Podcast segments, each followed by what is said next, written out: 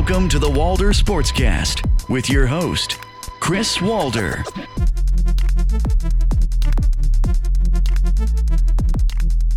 It's Tuesday, May the 2nd, 2023, and you are listening to episode 66 The Heinz Walder.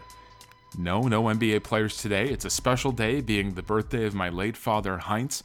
Dad, I hope you're having a beer and exploring the galaxy like you told me you wanted to prior to passing. He was big into space, he was big into traveling the universe. That's exactly what he said he wanted to do when he died, and I hope he's doing that today. Dad, I love you. I miss you. Uh, but for all you listeners out there, you are checking out today's episode of the Walder Sportscast. Getting a little bit emotional to kick things off. I'm tugging on your heartstrings, hopefully not too much. But I am your host, Chris Walder, and I'm on the Twitter sphere and Instagram at Walder Sports. And while you're here, leave a rating and review. Really does help out the show a ton.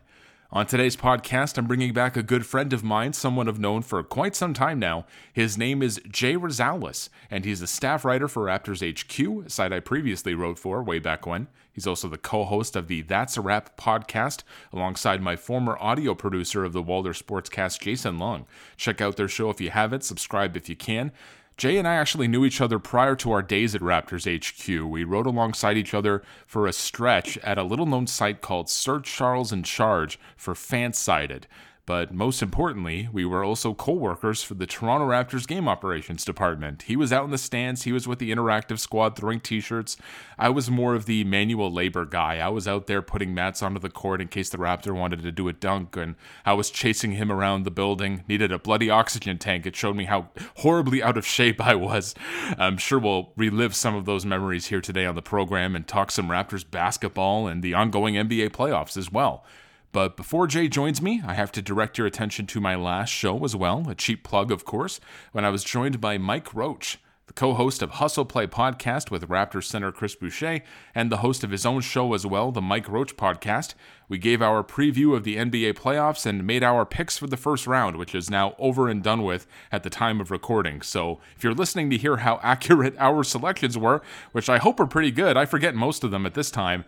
Give it a listen when you're done here, and of course, follow Mike on Twitter at MikeRoach23.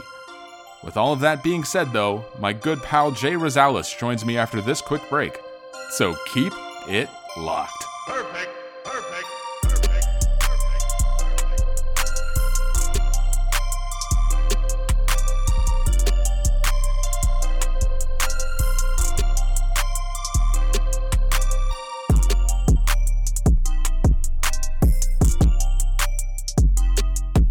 Now is Jay Rosales, a writer for Raptors HQ and the co host of the That's a Rap podcast. Follow him on Twitter at Rosalesaurus. If that's how you even pronounce it, man, I, I'm going to have to go over that again. But Jay, welcome back to the podcast. My first ever guest way back when of the Walder Sportscast. We're turning back the clock today, my friend. Yes, and uh, you pronounced it right. Uh, the story behind that is, is not too too great, but I'm very very thankful that you brought me on. And yeah, it's it is a blast from the past a bit, right? I mean, you and I go back even further than than being your first guest. We go back to our Raptors fan patrol days.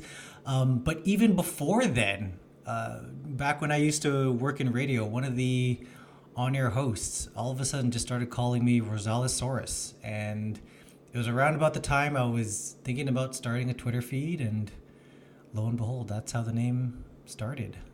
I was going to say, I thought it was just like a cool name, but there's actually a backstory to it. You had someone at your old job call you that, and it's stuck with you ever since, eh?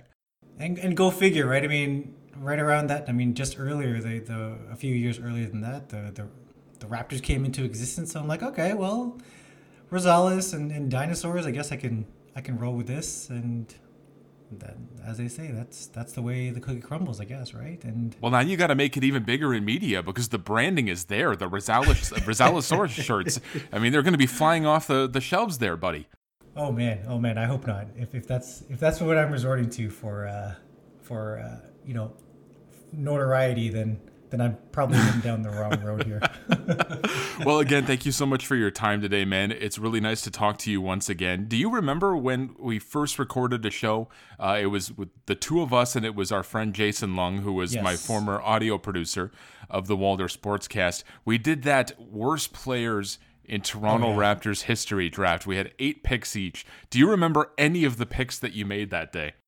I do not. Uh, I actually took note of it too, and if if I stall a little longer, I could probably find it. But I do not remember any of my picks. I remember some of the things that we joked about, but I'm, I have a feeling you have it all queued up already. Oh, you better believe it. I have the entire list here. I have all eight players that you picked. And again, I'm just going to run through them quickly. So your first oh, overall what I do remember pick, was I was I was second, right? That's the one. I think you remember. were I second. was- yeah. I brought up the rear because I was a good host. I, I had the final pick of the first round. I let you guys take the heavy hitters, but I, I have your full uh, draft order here. So with your first pick, you took Zan Tabak, a surprising pick, I th- a, a polarizing figure in Raptors history. I don't know if he was horrible or, or how his kind of tenure in Toronto aged, but you had Zan Tabak, you had Andrea Bargnani. Still at like a 20 point scorer for the Toronto Raptors, but he had his highs and lows. You also took Anthony Bennett, Loren Woods, DeMarre Carroll, Alexander Radev- Rad- I can't even pronounce his last name. Anyone out there knows Radojevic. There you go. See, this is why you're on the podcast. You're the expert. Uh, Milt Palacio and Rafer Alston. So going through all those picks, any regrets on that draft board there? Do you look at some of those names and be like, eh, maybe they weren't that bad? I, I, I don't know if we were scraping the bottom of the barrel there, but Rafer Alston was actually pretty decent. Uh, maybe I just was think, not thinking of any names at that point. It was like, okay, who who can I name at this point? And I don't know. Uh, I probably, you know what, hindsight 2020 here, I, I don't know if, if Tabak and, and really warranted the second and fifth pick. Uh, so I think I'd probably have them picked later. I think a lot of people slept on Bargnani just because he was the number one overall pick. I, and I've said this on Twitter too. He's one of those guys that I feel like was just he came into the league too early. If he was in the league today, he'd be like uh, maybe not an all star, but he'd be an efficient guy out there on the floor, stretching it as a big. Yeah, he'd, he'd have like th- there's a bit of uh, Porzingis there, right? Like the tall guy who can shoot from outside, and I don't know. I I, I could see some Porzingis in there, and and he, he played some like he, he got the blocks, right? So I don't know. I I think yeah, he he definitely would have, and I agree with you there. He absolutely would have done a lot better if he was born maybe five five years later. well, those are some pretty awful names, uh, mind you, awful memories from Raptors past. And you and I are going to get into the Raptors season that was a little bit later on the podcast today. But first and foremost, Jay, I, I really do want to thank you for taking time away from your busy schedule of doing literally every news talk segment in Canada talking NBA basketball because I feel like I have to keep a tally. Like when you're in the jail cell, like the amount of days, like you carve a number into the wall. Like how many times my friend Jay is on TV, whether it's like CBC or any other news outlet, being invited on to talk Raptors basketball. Does do those ever get old to you, or is it just like part of the job of being in media at this point? Well, first of all, thank you very much. I, that's definitely not not the goal here. And you know? It's it's funny. The the it has not worn out on me. I still get a little nervous as I'm about to go on air, and you know the sweaty palms. And uh, actually, I have a slightly embarrassing story to share about that. Um, so the last time I was on was the day that uh, Nick Nurse got fired. It was also the day that of Masai's end of year presser. So I was supposed to be on CP24, and they had called me the morning of. At this point, Nick Nurse had not yet been fired, so I knew I was going to be on air at a specific time. Then CBC calls right after Nick Nurse gets fired, and they're like, "Yeah, can we can we get you on as well?" So knowing that I was going to be on two different networks in a fairly short amount of time, I decided let's uh, let's change up the shirts, right? Give them each a different wardrobe. Thank God I thought that because after the first interview, I don't know which one came first.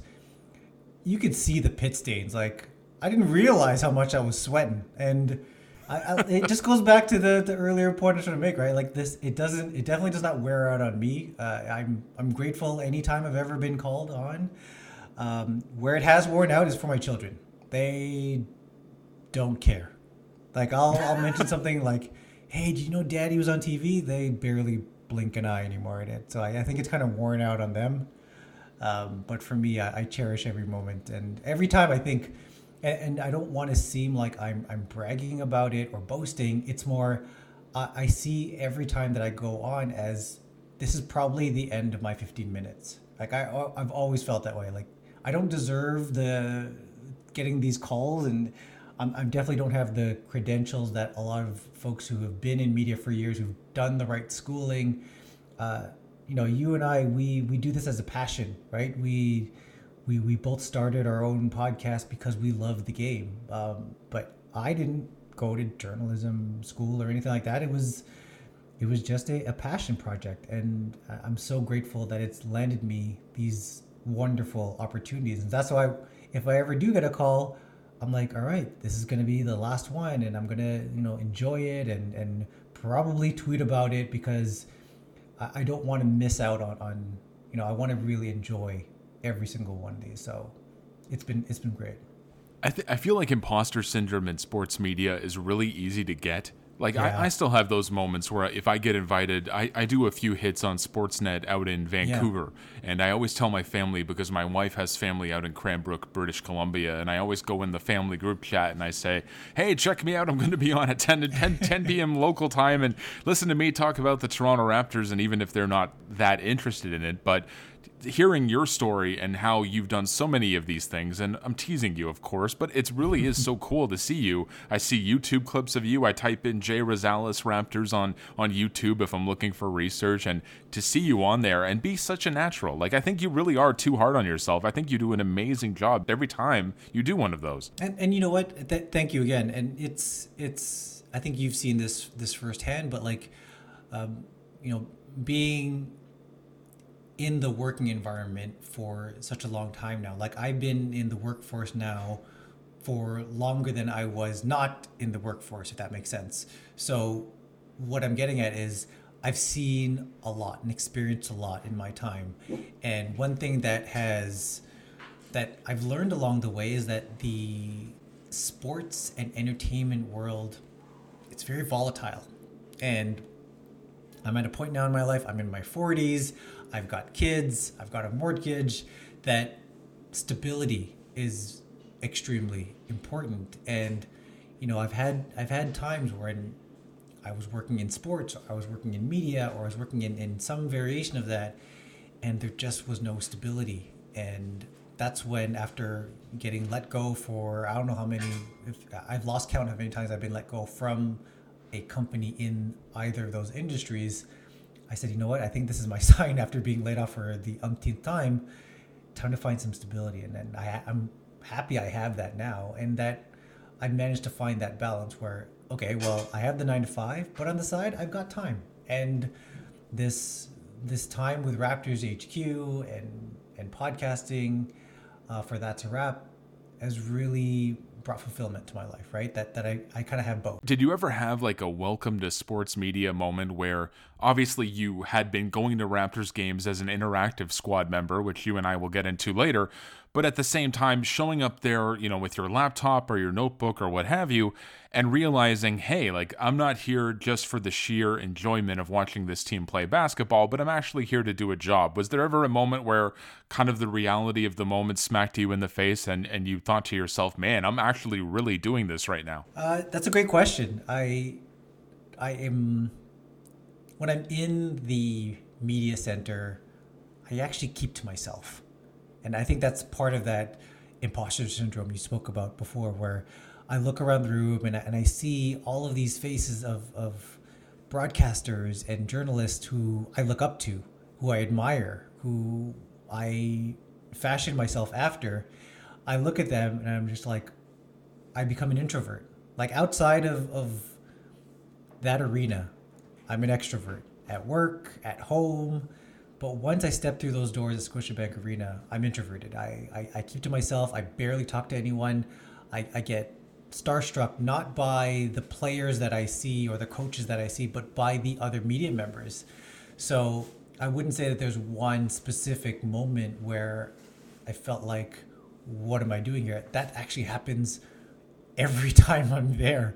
Uh, you know, we're, we're sitting in, in the the pressers before every game, and we get there, and it's like, it always happens about an hour 45 before game time.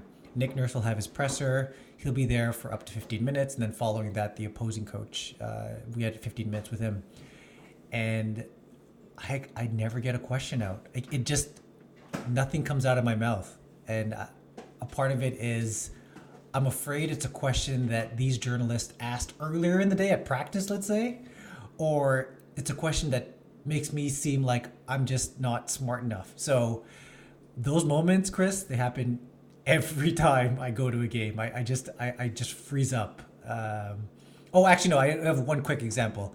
Uh, there is a an unwritten rule that if you're sitting um, in media row, and that's section I think 113 or something like that, all the way at the top. Um, if you're sitting along media row, you are not a fan, which makes sense. We're working, right?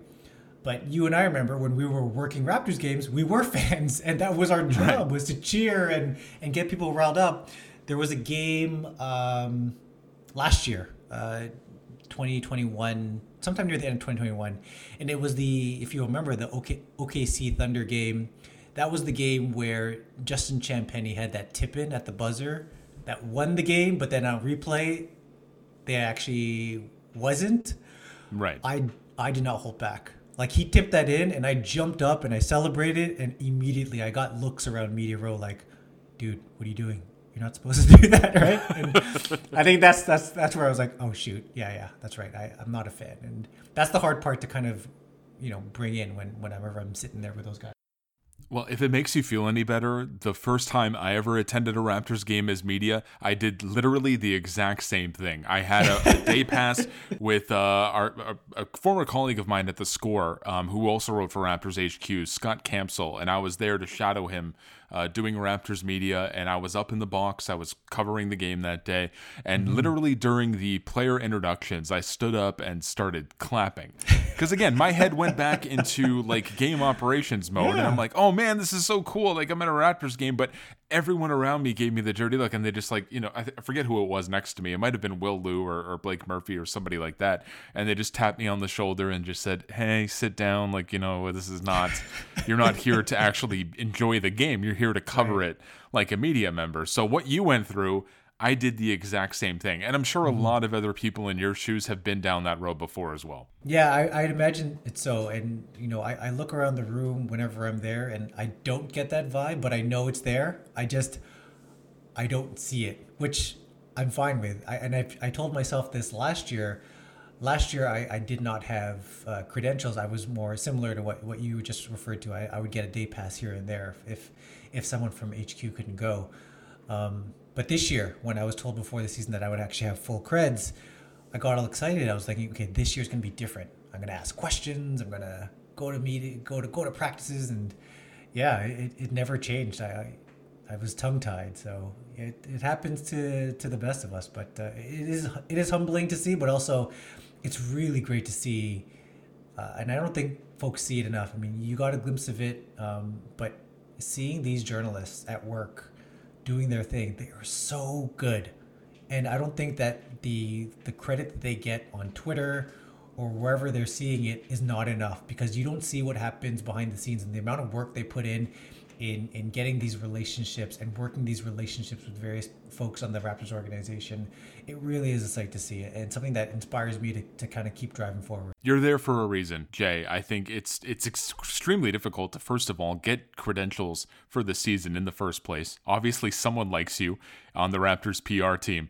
But again, it's been so cool to kind of see your rise in sports media. Again, teasing you about all these news spots that you do, but it really is cool uh, to see you in the trenches, so to speak, being a part of Toronto Raptors media. I think your name belongs there. I think your presence belongs there. And hopefully, the more and more you go down there, it'll become a more natural occurrence, and, and we'll hear more Jay Rosales questions being posed to the Toronto Raptors. But for now, the questions that are being posed here today are from me to you, my friend, and I do want to talk some basketball with you. That's why I had you on here today. I want to get your thoughts, especially on the Toronto Raptors, which is our bread and butter. I haven't talked about this yet. Uh, it's been a few weeks now since I've recorded a podcast, but the last time I did a show, Nick Nurse was still the head coach of the Toronto Raptors. He was uh, fired by the organization on the 21st of last month, I believe. Now, personally, I saw this coming After that play in loss to the Chicago Bulls, I said point blank, this is likely the last game that Nick Nurse is going to be coaching the Toronto Raptors. But I'm curious, Jay, what was your initial reaction to that news? Were you at all surprised, or was this basically a foregone conclusion considering how this season played out? I was the same as you. Uh, not not completely surprised.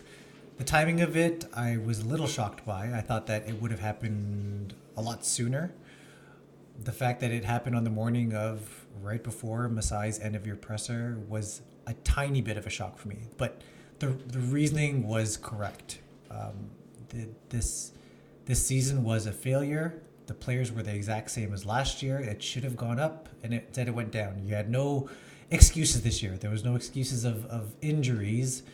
Uh, there was no excuses of a pandemic, right? There, there were just no more excuses. And the fact that they did as poorly as they did really speaks to that, and it, it kind of validates him losing his job. And now that's, I will say, getting to that point. And I don't know if you you felt the same way, but it's not like it was a scenario where you knew all season long that he needed to go. We, we reach a certain point during the season and watching this team play that you start to think, well, maybe it's not the players or maybe it's it's not a specific player and you start to look at who is going to end up being blamed for all this and i initially thought okay nick nurse is going to be uh, like masai and bobby are not going to fire themselves and when right. they start pointing fingers on a failed season they're going to look at someone and that person is going to be nurse um, and they're not going to admit that they you know constructed a poor, uh, put together a poorly constructed roster. It's going to fall on Nick Nurse.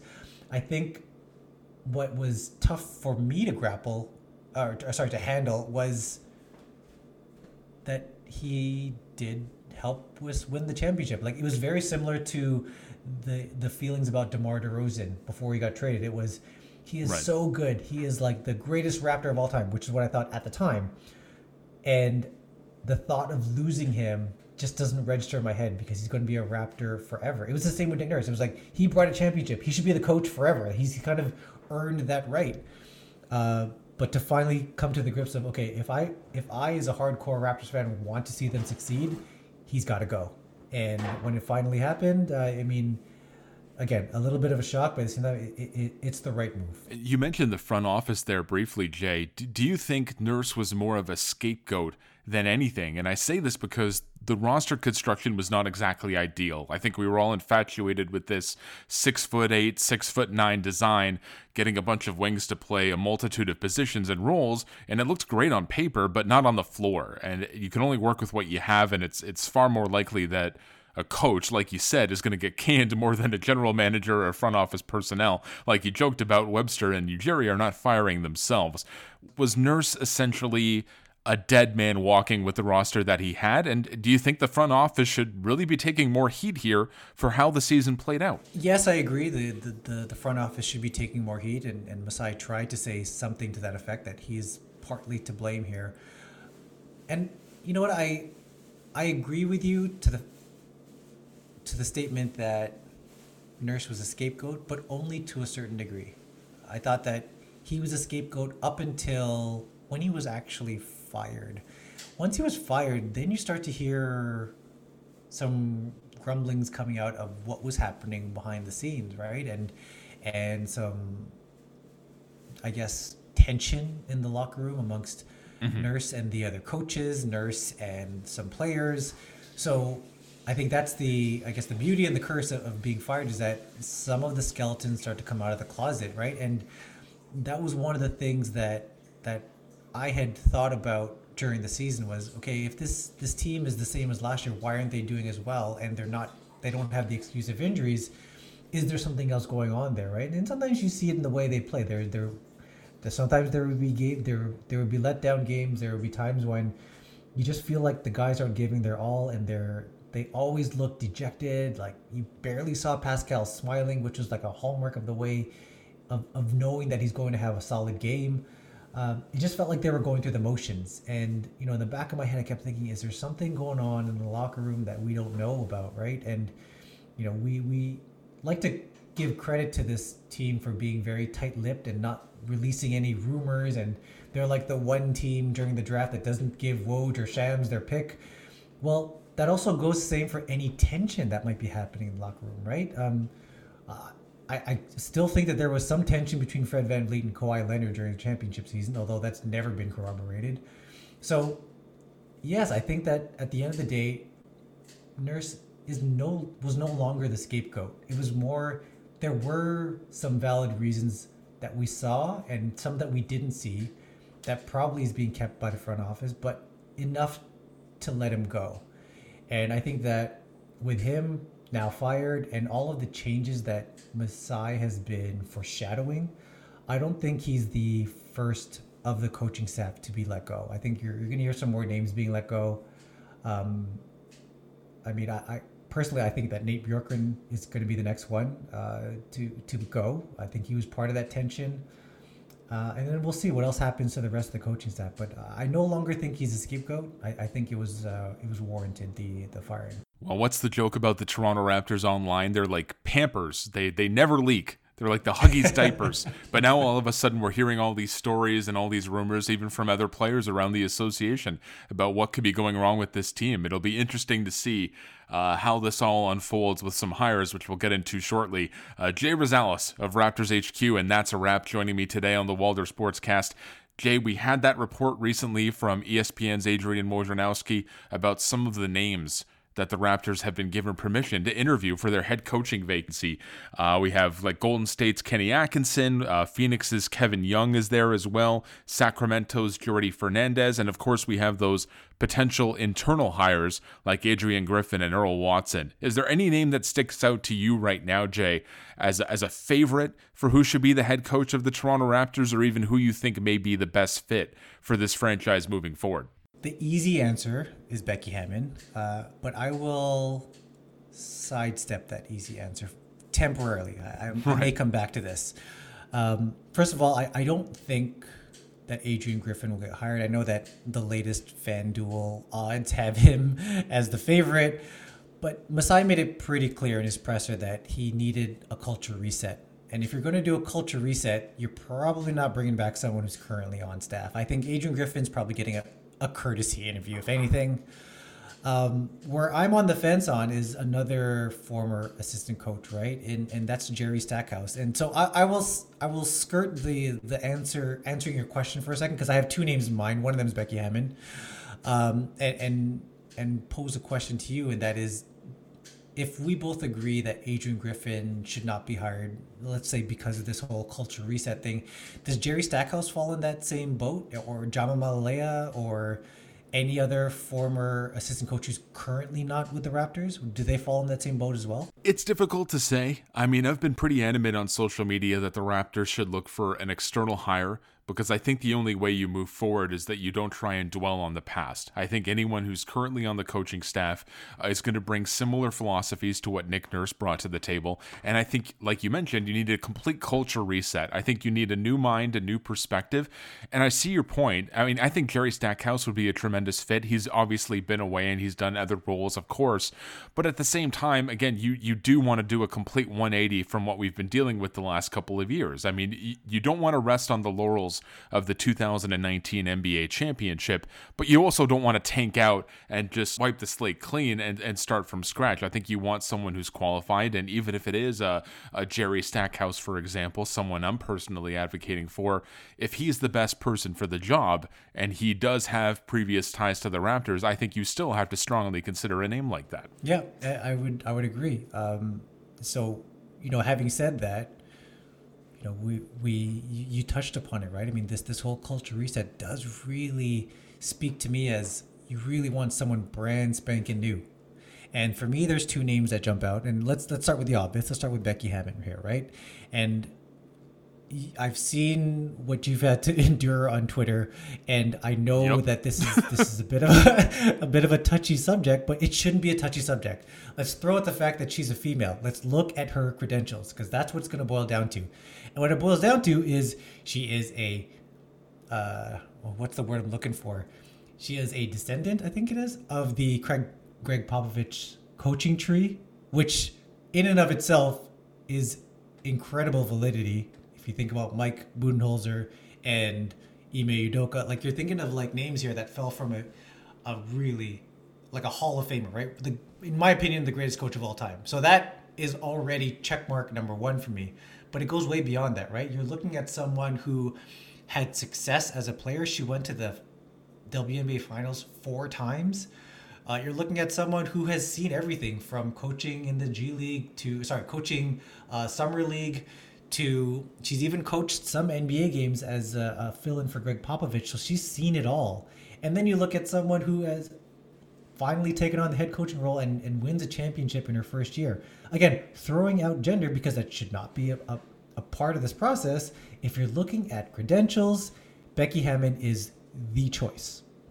Having said that, I have another name that I'm that I'm start, it's starting to grow on me. And let me and have you, it. You listed a few here. Um, actually, wait. Before I continue on my next one, I, am going to continue teasing the listeners. Do you have anything else you want to add about Becky Hammon that, that you'd want to get off your chest about? Oh, we'll get into Becky Hammon in just Oh, okay. a moment. I'm now Okay, I'm curious okay. about this second name that you want to throw on the table.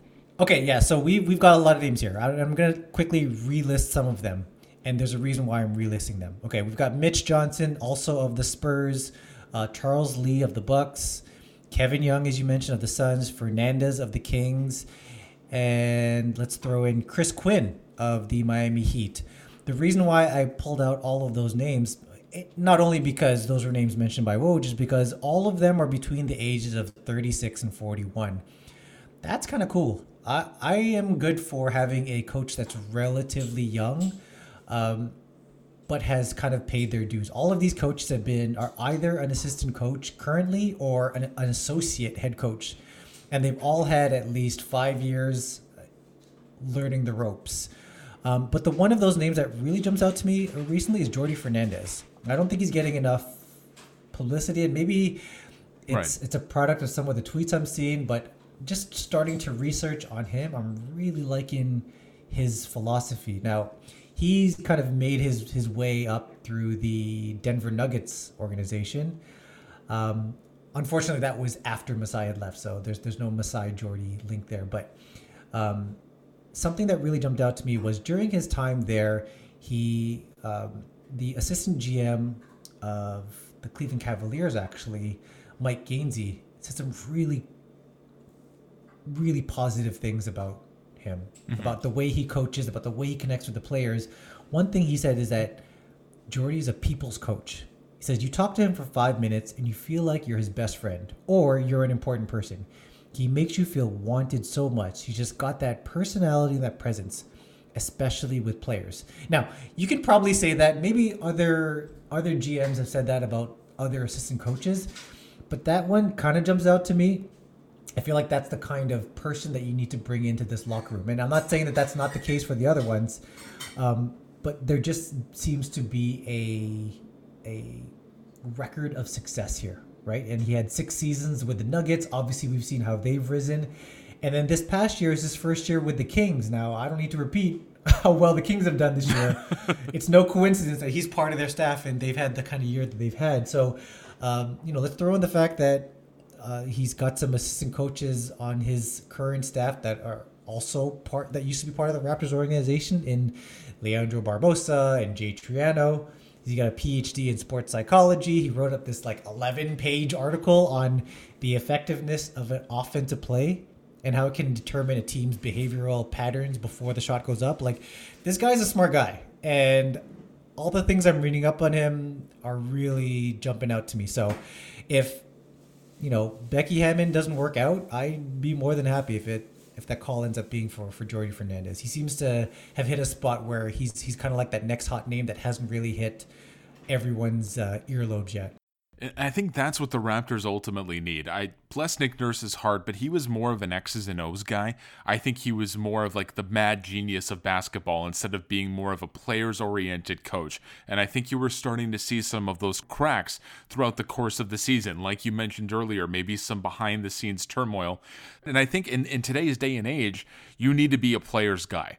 And I think Nick Nurse was slowly but surely not becoming that type of a coach. And, and you're throwing out some of these names. When Woj made this report about all of these assistants, I'm admittedly not familiar with the majority of them. But I think, and again, again we talked about this on my social media because uh, Becky Hammon, her name has been flooding my mentions unfortunately, for all of the wrong reasons, because a lot of people are really against the idea of the Toronto Raptors even giving her an interview. And we talked about her credentials, of course, you know, the head coach of the WNBA champion Las Vegas Aces. She was under the Gregg Popovich tutelage tree.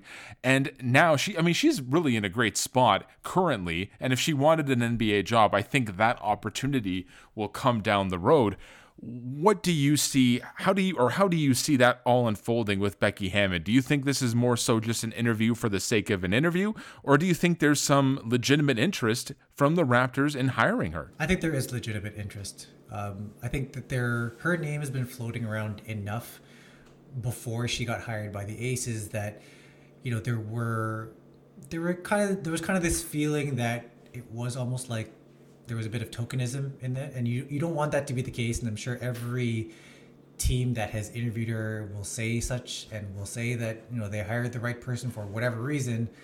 But we've seen I can the, the names are escaping me right now, but I I know that she has been interviewed for roles that they ended up giving to retread head coaches. And, and that to me speaks to you we're just going to hire a name for the sake of a name and you're interviewing her to get some some likes on social media but you didn't hire her. Um, so and i think she's kind of proven everyone wrong right? Or at least proven the doubters wrong right? And and getting that championship in her first year and and showing that that she can really cut it as a coach. Um, where i think this will end up though is that i don't think she will get the job. And I don't, I'm not saying that because she's not qualified enough. And I'm not saying that because I think that anyone else is necessarily more qualified than her.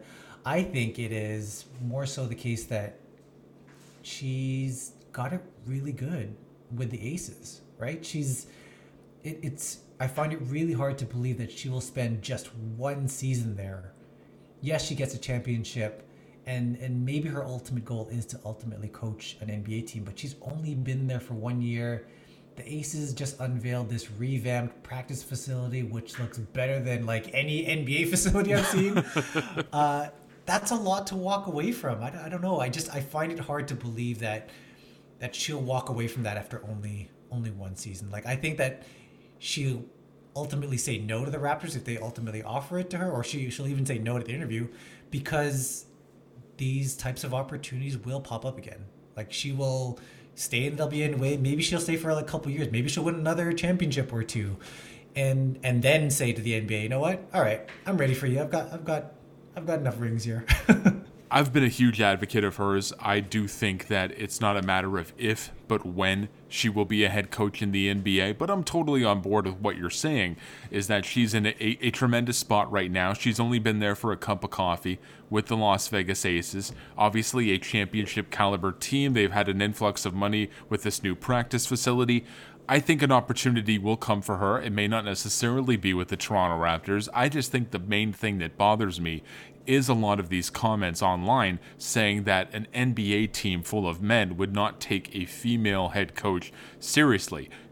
Throw out the window all of the credentials that we've talked about concerning her past as an assistant and now currently as a head coach. This idea, this toxicity that's running through the minds of people right now, not everyone, but there is a large number, if my Twitter mentions are any indication of it, that she would not thrive in an NBA setting because players would basically shrug their shoulders and not listen to a word she says just because she's a woman, which I think is completely outlandish.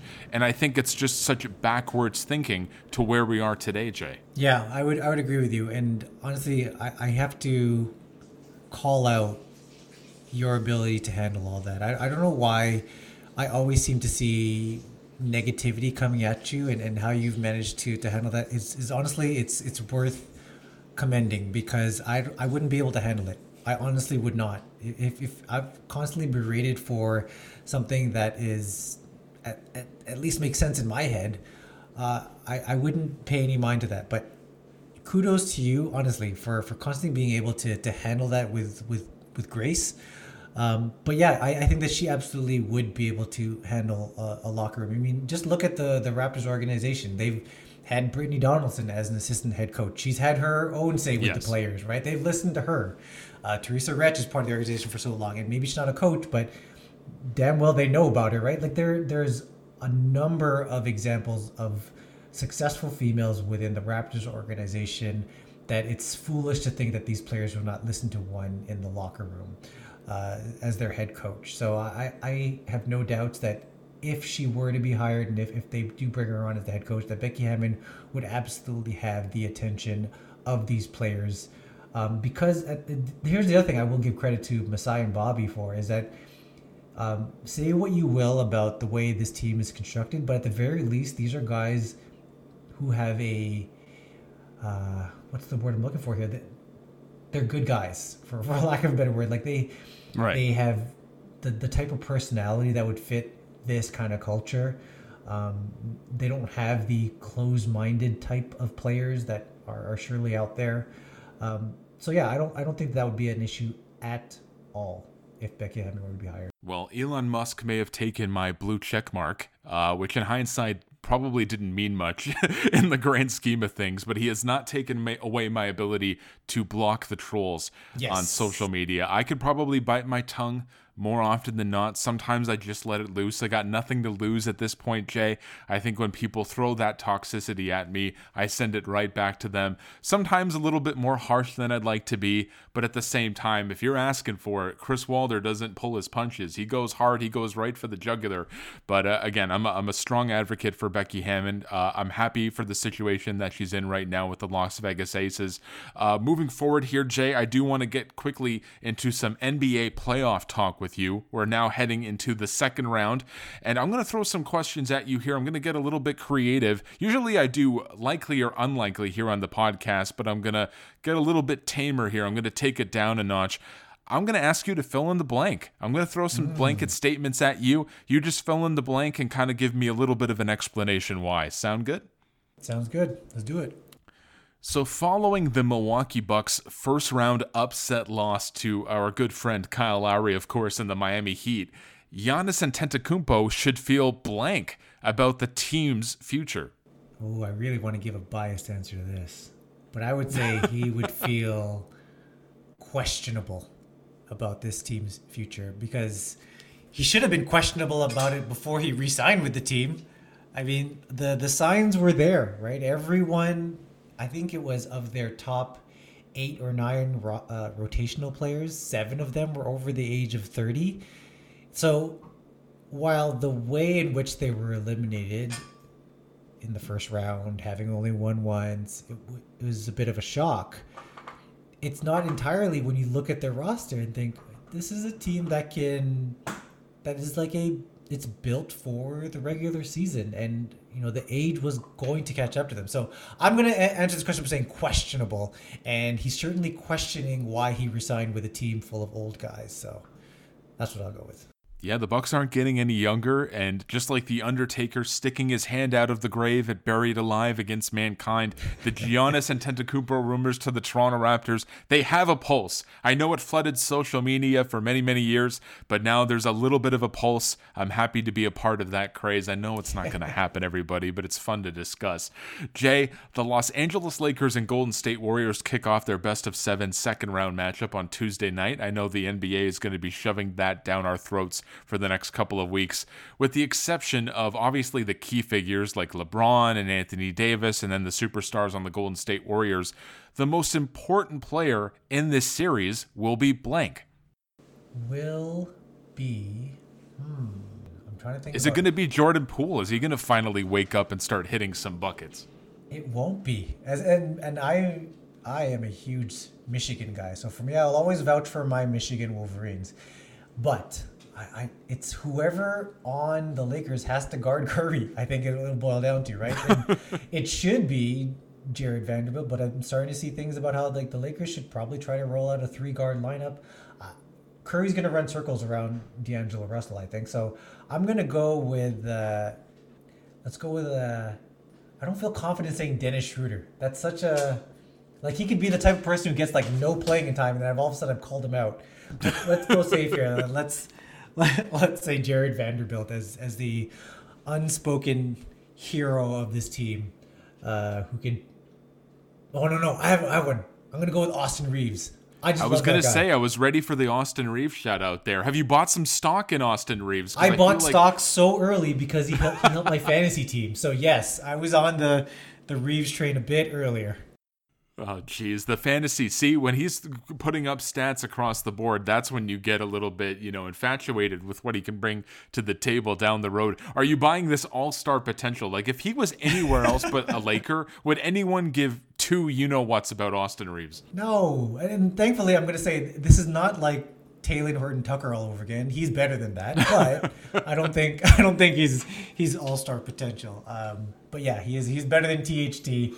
And I'm hoping that for the sake of, of my little mini prediction here is that he has at least one shining moment, like a, a step back three over Curry or I don't know, a, a steal off of a Curry breakaway or something like that. Like he'll he'll have a, a moment and and it'll be on the Lakers home floor and Lakers Twitter is gonna go crazy and, and anoint him the next great all star.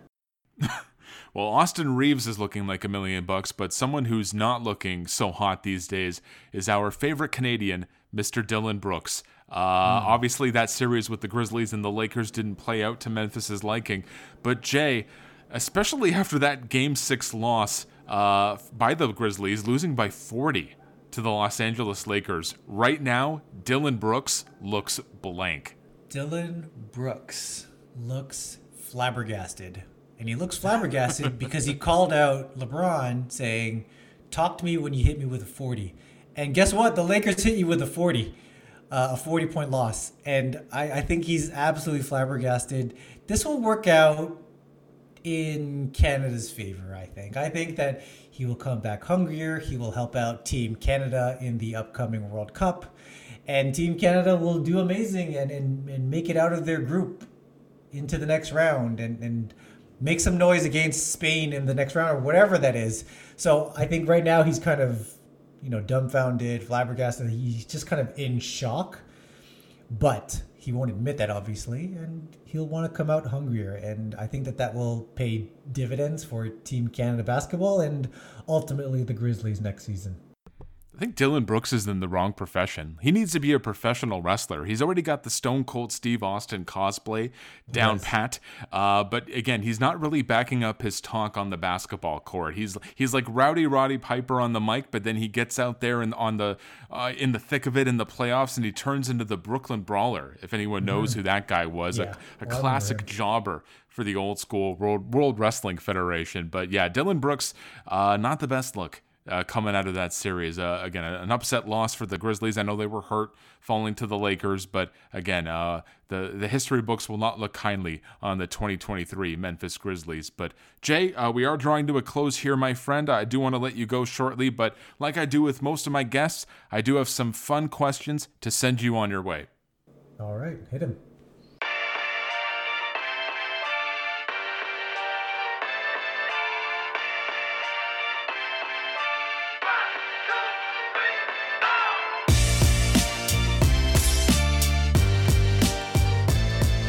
April of last year, and you have this as your pinned tweet on your social media page, you had a very cool opportunity to interview former Raptor Muggsy Bogues on your podcast. He was promoting his autobiography at the time, I believe. You called him one of your childhood idols. Now that you've had a taste of interviewing a past Raptors quote unquote legend anyway. I love Tyrone Muggsy Bogues. Give me three other names connected to the Raptors, either current or from the past, that you would love to have as a guest on That's a Rap. Oh, great question. Uh, let's start with one current, and that would be Fred VanVleet. Uh, I don't. I, I, he's the best quote on the team. He's always insightful. You always learn something from him. So he's easily number one. Uh, thinking about a former Raptor, I got to go with my favorite former Raptor, and that is Keon Clark. Uh, he wow. He fell in some hard times after he saw some time in prison, and you know he had a, a drinking problem. But I, I did a, a, piece on him on, on Raptors HQ a few years back, and it does look like he's on the mend and, and getting better. I, I'd love to hear from him, like his life story and anything like that. I, I just would love that. Um, and the third one, I don't know. That's that's a I don't know who the third Raptors related person uh, would be, but uh, you know what? It's not. I, I'm gonna figure out a way to, to make this Raptors related. He did have a buzzer beater against the Raptors once. I know this because he's my favorite player of all time. He's Chris Webber. So that's my kind of Raptors related person. Um, he's always been my favorite player. Um, and his, his recent induction to the Hall of Fame validates anything, any timeout joke anyone throws at me. I just say, hey, he's a Hall of Famer now. Uh, so. The one I will say this: the one guest I've I've wanted to have on, and I've messaged him before asking him if he'd do it, but he only said he would do it once he like actually hangs it up for good. It's the Raptor. I think that would be a tremendous show, considering that I was actually working alongside him and I was his assistant, and he made me run. You know, I said this during my intro. You didn't hear it, but man, that guy taught me that I was in no shape to chase his ass around a Scotiabank Arena. I had no chance, but he did tell me, I'm not gonna. It's like Batman; you can't reveal yeah, his identity to the world. But he did say that when he's uh he's, he's done for good, he will join me on the program. So I'm excited for that. Which might not Webber, be for a while because he's still there. Yeah, he's man, that guy's never going to retire. He's in still great shape. Amazing Everyone shape. asked me. I I always loved it back in the day. Everyone always asked me when I was in the stands. He's like, "What race is the Raptor? It's like, is he Asian? Is he is he a black guy? And is he white?" I'm like, "No, that's uh, that's for him I'll to tell. You know, tell. Yeah, I'll yeah. never tell. It's like you know, no one wants to know in Gotham City who Batman is. We all know." But yeah. you know, it's uh when when his identity is revealed, uh, it'll be a cool story at the time. But yeah. Jay, I haven't asked this to a guest uh, since I brought back the Walder Sportscast, but I'm always looking for new shows to watch. I know you're a busy guy with your family and your day job and what have you, but are you currently watching or streaming any shows? And if it's nothing at all, what was the last great show that you've been ca- what, that you've been catching? Oh, uh, we on on our on our show, that's a Rap. We do actually have a, a weekly recommend. So we're constantly talking about shows that we're watching. So I'm fairly prepared for this question. I, I think nice. most recently, uh, you know, there's there's a lot of really good television on. Like this is the beauty of Netflix and, and Disney Plus. Like there's no shortage of good things. So I'm just gonna go with the last really good one I watched, and that was Beef. Uh, Ooh. You know that starting, you know, and, and it was the, the latest Ali Wong uh, Netflix show is really well done. I really did not expect it to be as good as it was. Um, I don't want to spoil anything, but I mean, it's it's it goes a lot deeper than the trailer shows, and I think it's it's worth it's worth catching. So, and the the beauty of it is, and you you mentioned this already. You know, I have a family and I've got other priorities here it's only 10 episodes and the episodes are only half an hour long so for me that's very much in my wheelhouse of this is a bingeable show that i can i can totally watch I was just at my brother's recently, and, and he has two kids under the age of one. Uh, and he's been watching a lot of children's shows like Bluey. You ever heard of Bluey, like the Australian dog, the cartoon? Yeah, this this Bluey came up right after my kids like got past that age. So you just missed it. I just missed it. Yeah. we were watching that on loop uh, when I was at his house one of these days, and I feel like I can recite most of that dialogue. There was some tremendous storytelling uh, with Bluey, but Beef, I gotta catch that. That's about the two uh, the two people who get into uh, like a scuffle in a car, like Yeah. some road rage. Yeah, you figure, you know, it's, it's it's just gonna be like, how can you make ten episodes out of one really quick road rage incident? But it, it really does, uh, it really does go out of control there. Um, but in a controlled manner, if that makes sense. So uh, definitely recommend there. Well, perhaps the most important question that I'm going to ask here today. Last night, at the time of recording, we found out that in the second round of the NHL playoffs, because you and I are hockey guys, we talk hockey all the time, Jay. But uh, time. we're gonna be we're gonna be seeing our Toronto Maple Leafs for the first time in uh, a millennium and a half advance out of the first round. They're going to be taking on the Florida Panthers. So now I need your bold prediction, Jay. Who you got? Are you going to go from the norm here? Are you going to upset an entire country, or are you going to put your money on the line? Are you taking the Leafs against the Panthers? I'll take the Leafs in six, and I a bonus prediction that despite Florida's efforts, half of their arena will still be Leafs fans. No, Because I feel like everyone just retires from Canada and goes right to Florida. Yeah, all the snowbirds are there. So good luck trying to keep out Leafs fans. Did you hear that story about like how they're telling or, or they're something on the website where they're not allowing out of towners or anyone outside yeah. of the United States to purchase tickets? What what's that about, Jay? Yeah, they, they, they want to be only U.S. residents. Well, guess what? There are 3 million Canadians who have taken up permanent residence in Florida. So good luck keeping them out. Ridiculous, I tells you. We're going to be flooding that stadium. It's going to be go Leafs, go chance all the time. I haven't watched a lick of hockey all regular season. I feel like I've watched more hockey in the last 48 hours than I have in the last four, in the last decade of my life, Jay. It's been hockey nonstop. And you know what? They it, you're gonna probably get more of it because I don't know about you. I'm starting to get 2019 vibes. Uh, the latest example of that today, they the the Maple Leafs uh, Sports Entertainment released what the Jurassic Park area will look like, and it has extended. And the last time it got extended to two zones versus one was during the Raptors championship run. So the further out it extends, I think the Raptors had three zones. Like the third zone was like all the way, like you were like closer to Rogers Centre than you were to Scotiabank Arena. But once they get out to that third zone, then it's like we're talking about Stanley Cup championships here, right? So I'm starting to get those vibes as they continue to make that Jurassic Park area larger. Do the Leafs have a Kawhi Leonard? Are they going to be, you know, four bounces off the goalposts and then all it goes in, the crowd goes nuts? I feel like that was kind of what happened with Tavares there in Game Six against the Lightning. Had a friendly bounce. It wasn't as memorable as say what uh, happened with Kawhi Leonard in Game Seven against the Sixers, but a tremendous moment nonetheless. Did you catch that moment live, Jay? Oh, you better believe it. And my kids who were trying to sleep definitely heard that I caught it. Uh, I would take your your well constructed tweet about this being similar to the Kawhi bounce and saying, well, Kawhi did four bounces. The Raptors, I mean, sorry, the Leafs had one. They've still got three more bounces, right? So, three more lucky bounces will happen in some way, shape, or form throughout this run. And that just gives us hope that the Leafs still have more in the tank to, to kind of carry this through. So when I asked you to come on the podcast, you joked that you were going to be, and this is what you said to me in your DMs. You were we were going to talk 10% about Nick Nurse and potential hires for the Toronto Raptors, 50% about the Maple Leafs. I would say we haven't touched that quota for hockey content here on the Walder Sportscast, but we would talk about 40% the menu at Mandarin where I took my wife for her birthday over the weekend. So Jay, I'll take you up on that, my friend.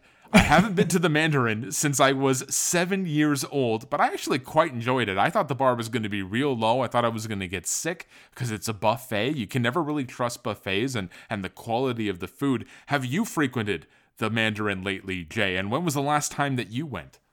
Oh, no, no. I am not a Mandarin frequenter. Uh, I am actually I, I've stayed away from buffets obviously since the pandemic but even before that i wasn't really a fan of them. I think it's because you know i grew up in in scarborough an area of scarborough that was you'd refer to as chinatown really.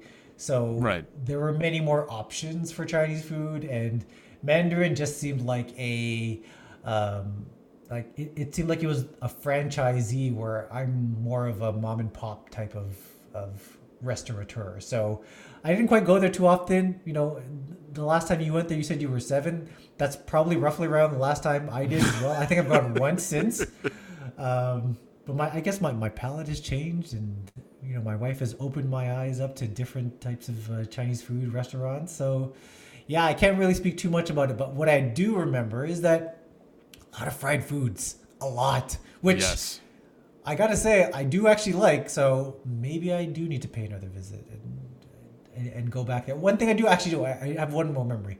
I did take the kids there once, and the location we went to, for some reason, I don't know what they were celebrating, but they gave my kids balloons. Like they had, uh, I don't know, they were selling hey. at the front door, and they, I, I don't know what they were celebrating, but uh, I thought that was nice, nice customer service. You know, handing out, you know, those animal balloons uh, for for kids. Like I thought that was nice they were giving out cotton candy when I got there. They had a whole cotton candy machine, although the person who was running it stepped away for like a good half an hour while we were sitting there waiting for our table. So they just had it under like plastic wrap where you could just grab a stick of oh. cotton candy on your way out. That's tremendous service. Five stars for the Mandarin. Yeah, you know what? Now that I think about it, there was there was cotton candy along with the balloon. So maybe this is just a thing that they do, and I will give them kudos on that. The customer service is a plus. No McDonald's though, like it, no cotton candy at like the fast food joints that I frequent on the regular. Like you got to have some free candy. Give me a treat on the way out. You know, if I'm going to be going hard on the Big Macs or quarter pounders, I want a, something to to quench my sweet tooth, Jay. Yeah, yeah, and and they should they should take some pointers, right? I mean this this is a, a, very competitive landscape. You're trying to just one up your your your fellow competitors there, and, and Mandarin's obviously found a little sweet spot, literally, uh, by handing out cotton candy. So time to step up your game there, McDonald's. Well, if you're not going to the Mandarin, if you're going to like a buffet, for example, what's the first thing you're gunning for? Where where are your eyes zoned in on? Like, what's your go-to meal at like a buffet? Ooh, very good question. Uh, and I think this harkens back to the fact that I haven't really been to many buffets recently. So I would say it is uh, definitely something fried. And if the fried item is some form of seafood, like I'm thinking fried calamari, fried squid, fried whatever. Like it's it's fried and it's seafood is, is the first thing on my plate. I forget that COVID was a thing for many many years and that no one went to a buffet. Uh, I it just crossed my mind here and like yeah it's probably a horrible question to ask. No one was going to a buffet for quite some time, but I'm happy I went to the Mandarin. My wife was happy. My stomach wasn't. I ate quite a lot of food. Uh, but you know what? If you're if you're spending thirty seven dollars for a buffet, go hard or go home. And uh, I went home, and let me tell you, that bathroom TMI, but it was it was a wreck after we went there. But uh, Jay, I'll close up the podcast with this a non-Mandarin related question, and I ask this as a recurring question here on the Walder Sportscast to all of my guests. Get really deep to close things out. If social media disappeared forever, no more tweets, photos, blog posts like Raptors HQ, everything in between. What is the one thing you would want your readers and followers to most remember you for? I, I want it to be that the glass is always half full. I think that that's a lot of the reason why I, I got into writing is is when I started writing, you know, when you and I were writing together on, on Sir Charles in Charge, it was a time when there was a lot of despair around the Raptors organization. It was a team that was going nowhere, that was perpetually a lottery team and or losing very early in the playoffs. And I felt like my writing was a chance to offer some ray of hope and that's how i got into like the analytics of, of sports and and just try to find the silver lining in almost everything the raptors did and, and if if that's a takeaway then then i'm then i'm a very fulfilled writer look jay i think you've done a tremendous uh, work for yourself. I think you're a, an awesome contributor to RaptorsHQ.com. I do remember our time for that little old site, Sir Charles in Charge, for Fansided, where we were just trying to practice our craft. And look at us now, you know, I got my Walder Sportscast. You're with Raptors HQ. You're going down to Raptors games. I could not be happier for you. I know you have that imposter syndrome going on, but you know what? You you're where you are for a reason. I think you're great at what you do. I want to see more YouTube clips circulating. I want to see more news spots, more blog posts from you, Jay. Again, thank you so much for doing the show today. It was great catching up with you, my friend. Before I let you go, though, let the listeners know where they can find your work on the web and social media as a whole. Well, thanks again for having me on, Chris. Like it's always a pleasure talking to you, and you know we definitely have to have you back on on That's a Rap, which we record every Friday and and usually publish later on uh, Friday afternoon. But That's a Rap podcast is you can find us on any of your podcatchers where you're catching this podcast. Um, and then my writing on, is on Raptors HQ on, on social media. You can catch me at Rosalesaurus, R O S A L E S A U R U S. And I think that's it. Uh, honestly, this it's always a pleasure talking with you, Chris. And, and hopefully down the road, you and I can see each other in person at Scotiabank Arena as yeah. credentialed media members. That would be a full circle moment to the. We'll be the we'll, we'll be the two guys in media row uh, throwing T-shirts uh, to our fellow colleagues, uh, just ruining our reputations uh, across the board. But again, Jay, always a pleasure, buddy. Let's do this again soon. Thank you. Take care. And that was my interview with Jay Rosales. Find him on Twitter at Rosalesaurus. Coolest handle in Raptors media. I mean, it's up there anyway. A classic guest to boot. Uh, puts into perspective how long this show has been around. I mean, 2020 I had him on. That's when Jason, uh, my audio producer, who I mentioned earlier, convinced me to start this podcast in the first place.